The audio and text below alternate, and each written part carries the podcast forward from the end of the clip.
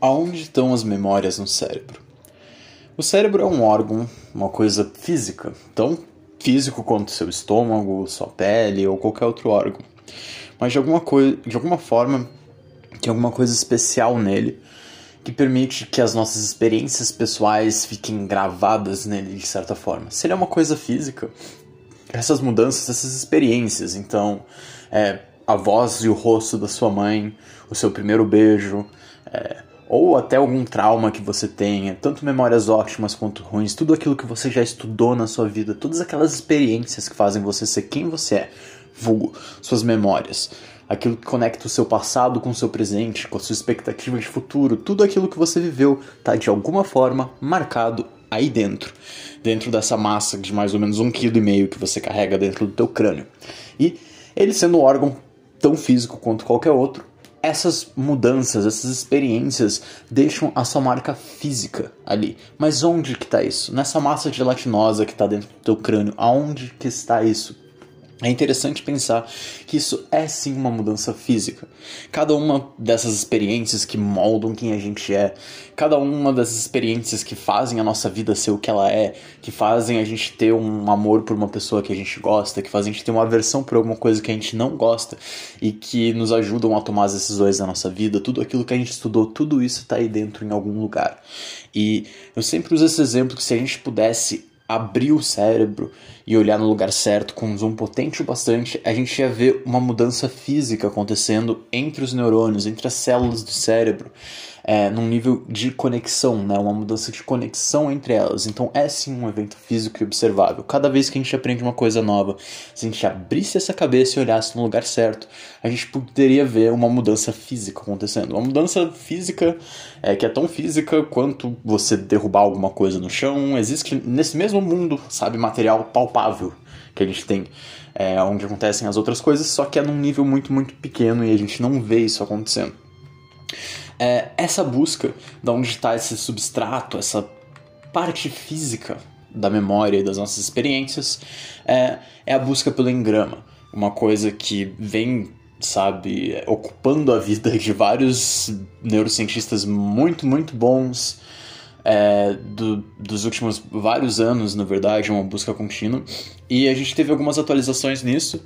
É, esse artigo que eu vou apresentar hoje, né, é o primeiro artigo dessa série que eu estou querendo é, fazer, onde eu vou abordar alguns temas de neurociência, apresentar alguns artigos que eu acho muito interessantes, é, com um pouco mais de profundidade do que geralmente permitiriam em outras redes sociais ou tal. Até imagino que é, isso daqui não vai se tornar uma série super popular nem nada, mas ela é, às vezes serve para comunicar alguns artigos legais que estão acontecendo para pessoas que são da área ou que têm interesse, mas são de, de áreas distintas e acham interessante né, saber o que está rolando dentro da neurociência. E até para as pessoas curiosas que querem aprender sobre como a mente humana funciona é, através de uma perspectiva científica. Né? Então, esse artigo é, saiu recentemente, na verdade, ele é o mais novo do laboratório do Tonegawa. É, eu tô verificando. Aqui, ó. 4 de abril de 2022. Então, meio que faz um mês e um dia desde que ele foi lançado e é o dia que eu tô gravando isso. Então, é um artigo bem recente e ele tá nessa busca é, por entender melhor onde fica esse engrama. Nesse daqui em particular, esse laboratório do Tonegawa trabalhou muito com engrama, é, já conseguiu fazer diversas coisas muito legais é, a um nível biológico mesmo, vendo como que essas memórias estão acontecendo e principalmente onde que elas estão acontecendo no cérebro. Tem gente que estuda isso no nível mais molecular e, e, e quer entender o que está mudando ali na, na biologia, na química. É, das células específicas que estão relacionadas com, com a memória. E o Tonegawa geralmente faz isso no nível mais anatômico, ele quer entender quais partes do cérebro que estão envolvidas e ele usa umas técnicas, sério, super legais, super avançadas para isso, né? Coisa de laboratório de primeiro mundo mesmo, que a gente não conseguiria. É, teria muito mais dificuldade, pelo menos, de fazer no Brasil, onde tem menos recursos com isso. Mas enfim, é, é, esse trabalho do laboratório do Tonegawa que é um cientista japonês, ganhou inclusive o prêmio Nobel, não na área de neurociência, por incrível que pareça. É, já tem trabalhado nisso e nesse artigo em específico eles estão verificando aonde, aonde que está esse engrama, né? Porque eles tinham já achado é, esse engrama que, de novo, é essa parte biológica essa parte, digamos, a codificação física e biológica de onde estão as nossas memórias. Eles já tinham achado em lugares específicos, eles estão querendo ver o quão específico ou não são esses engramas. Será que eles estão vendo várias outras partes do cérebro que são diferentes, não necessariamente que a gente imaginaria que são tão associadas é, com essa, esse tipo de memória, mas eles estão checando elas para ver, pô, será que isso daqui realmente está acontecendo?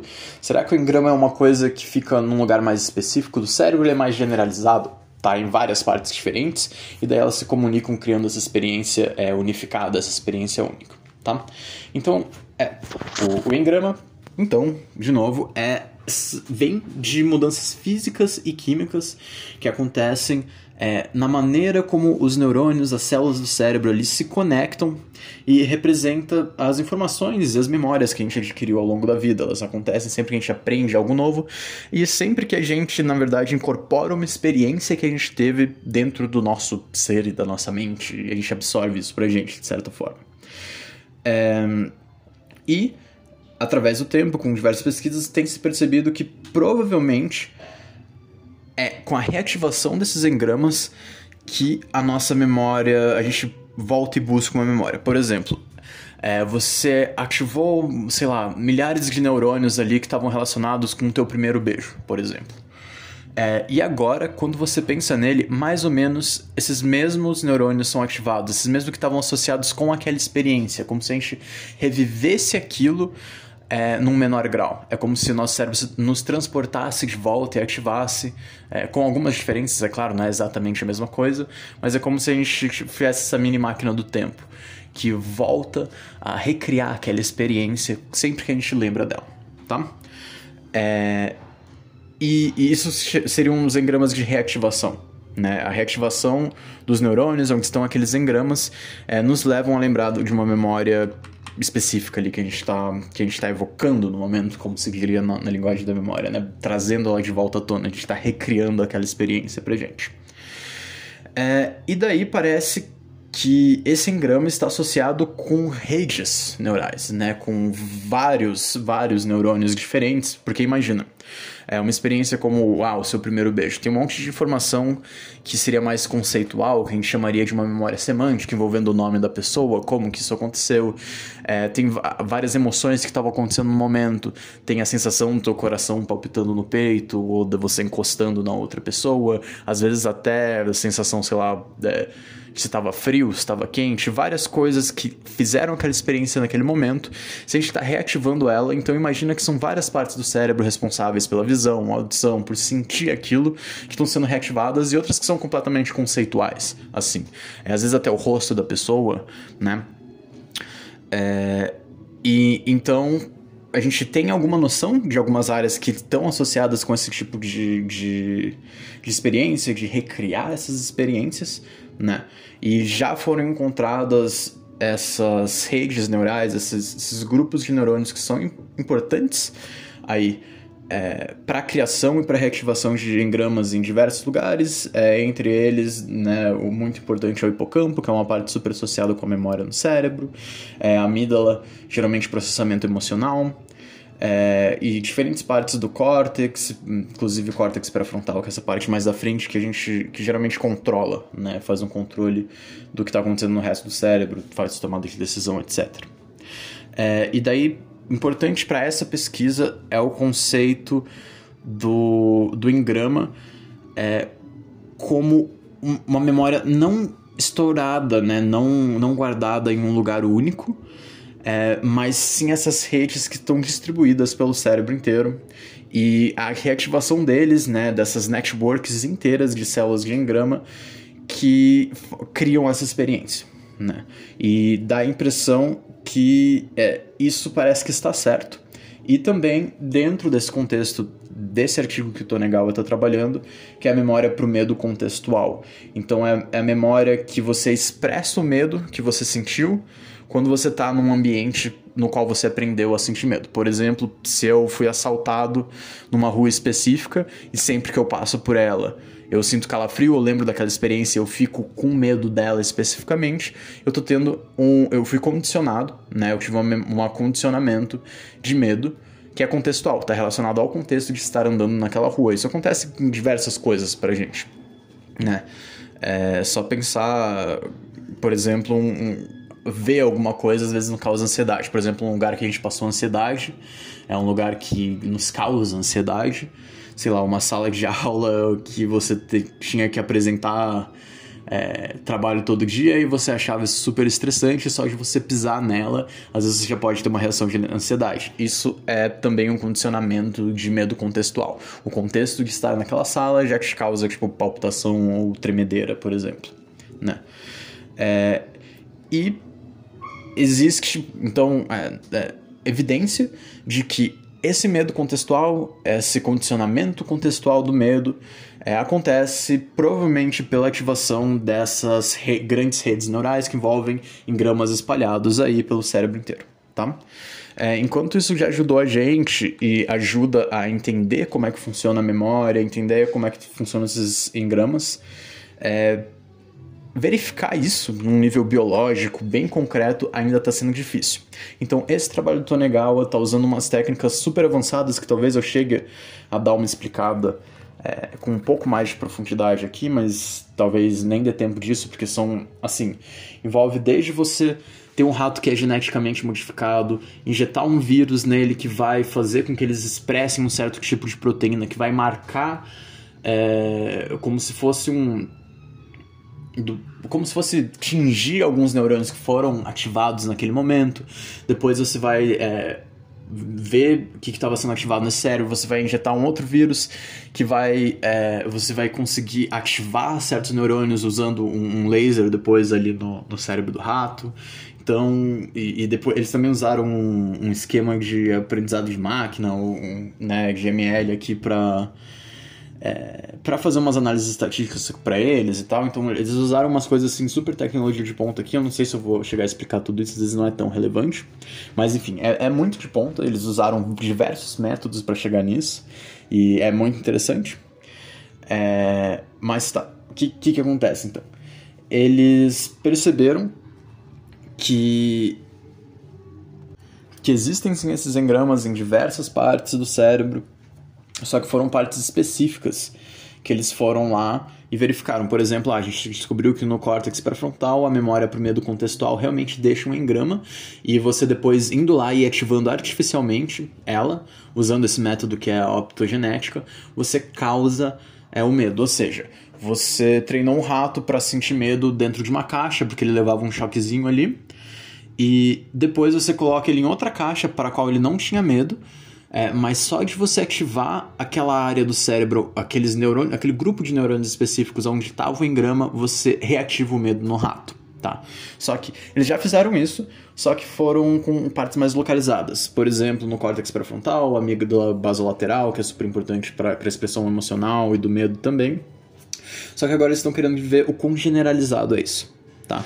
Então, para entender melhor como é que funciona esse engrama da memória, essas redes neurais que estão associadas a isso, esse experimento é, foi muito interessante e abriu as portas para identificar os padrões de atividade é, que são induzidos, que acontecem ali pela formação da memória dentro do cérebro inteiro, né, através do cérebro inteiro.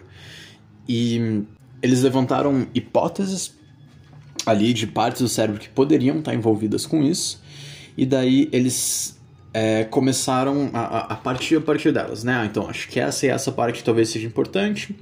Então eles fizeram toda, toda a parte de metodologia deles, usando os ratos é, com, com modificação genética ali, é, fizeram várias marcações nele, usaram uma, uma técnica de, de expressão de Cephos, que eu nem entendo muito também para explicar aqui com profundidade, mas consegue mapear quais neurônios estavam sendo usados em determinado momento.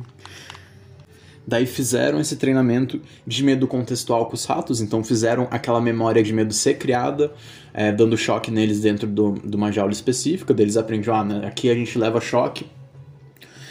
É, e, e a partir disso, eles determinaram quais é, grupos neurais provavelmente eram ativados pela recuperação. Ou seja, quando esse rato lembrava que ele tinha tomado um choque naquela jaula.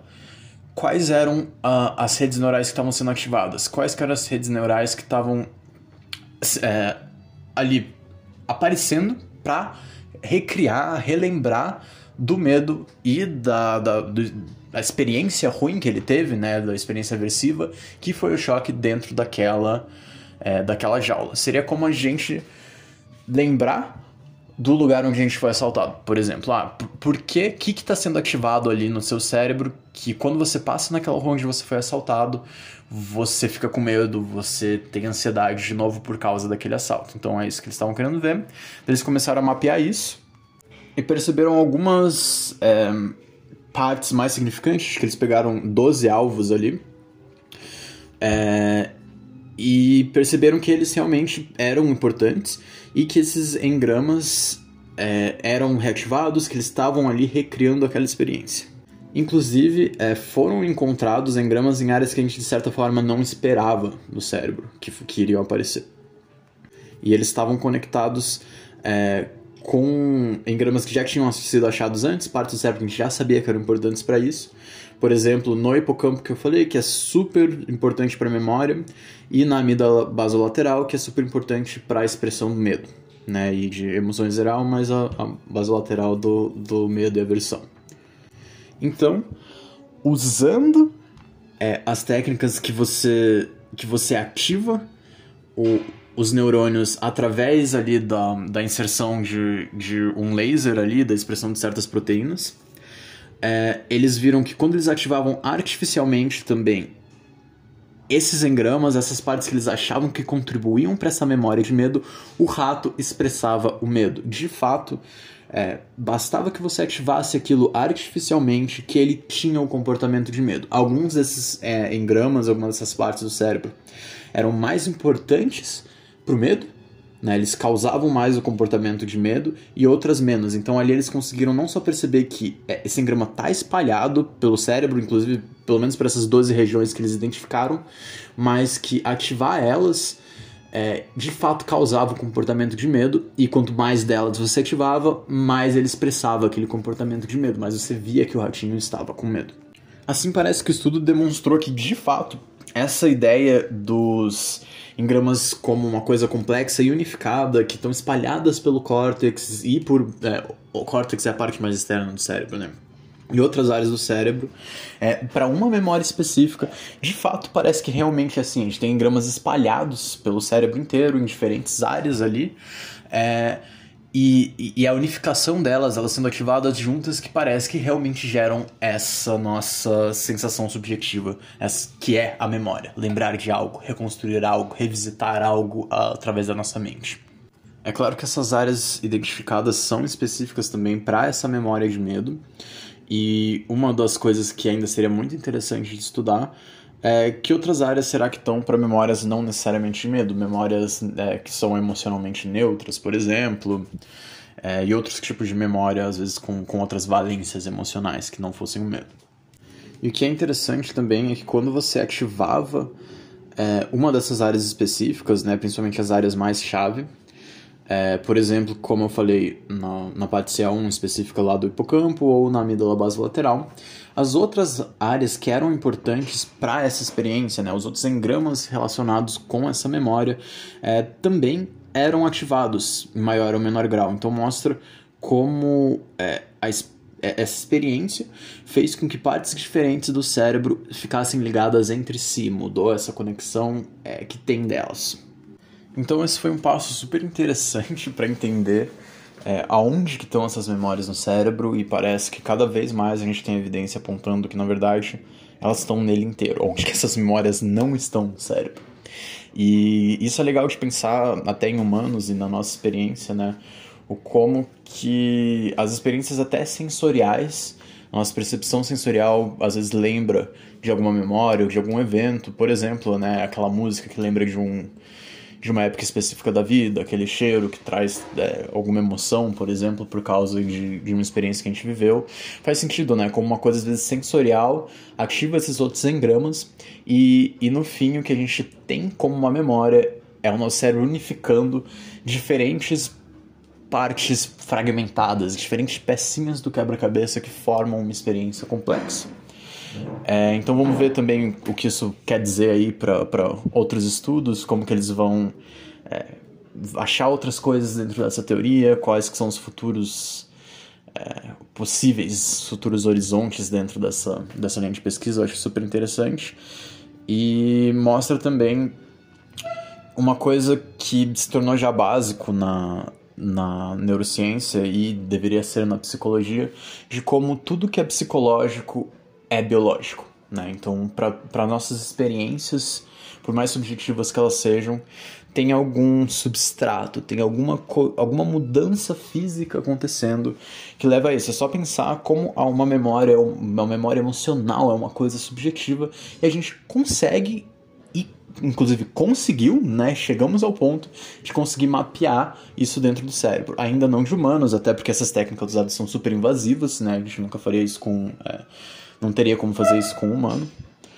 É, mas o nosso cérebro não é tão diferente dos ratos assim, principalmente não nesse sistema de memória. Né?